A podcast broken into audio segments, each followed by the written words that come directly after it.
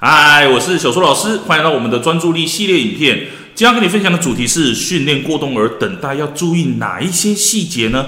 你要注意这两件事情哦。前面呢跟你讲了很多，要带孩子训练等待的时候，你应该怎么做？但是做的过程当中，你有几个细节，我再提醒你一下哦。第一个就是我们在训练孩子等待，其实就是要延迟满足。尽管孩子很期待哦，但是还是要让他慢下来。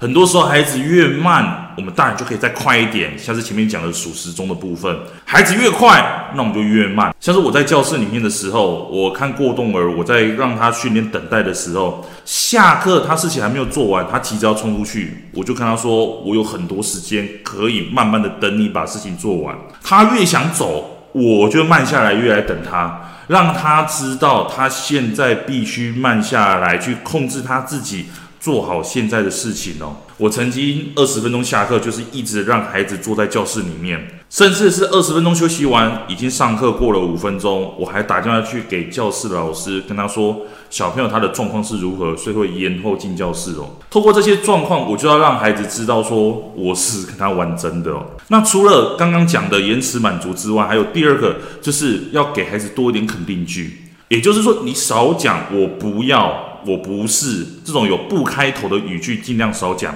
多用像是我讲的，我要你双脚贴在地上，我要你手放在桌上。我要你等等等等等，这些就是要给孩子一个肯定的指令，他才知道现在该做什么事情。好，所以今天跟你讲了两个细节，你要特别注意的。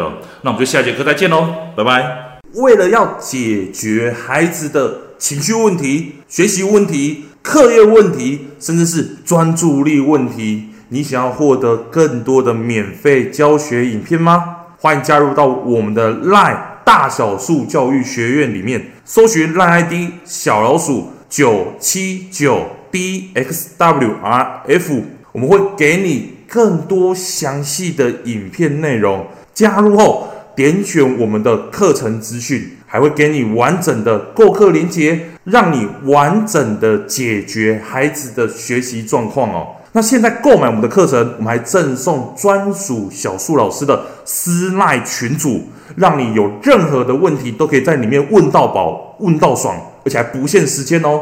那我们就课堂上见吧。